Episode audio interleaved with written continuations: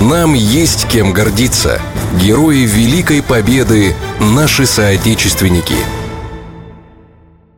Герой Советского Союза Полецкий Сергей Иванович командовал артиллерией 16-го гвардейского стрелкового корпуса 11-й гвардейской армии.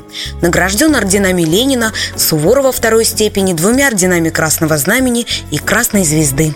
Родился Сергей Полецкий 25 сентября 1907 года в городе Бендеры. В Красной армии с 1927 года. В 1931 окончил Одесскую артиллерийскую школу. На фронтах Великой Отечественной войны 1941 года.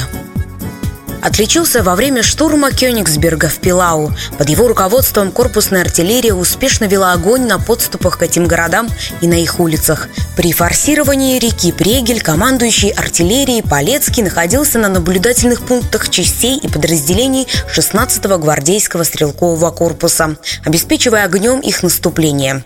Числе первых переправился через реку Прегель, находился все время на передовой. В тех боях Полецкий получил тяжелое ранение. Скончался от полученных ран 15 мая 1945 года. Похоронен на мемориале 1200 гвардейцев в Калининграде.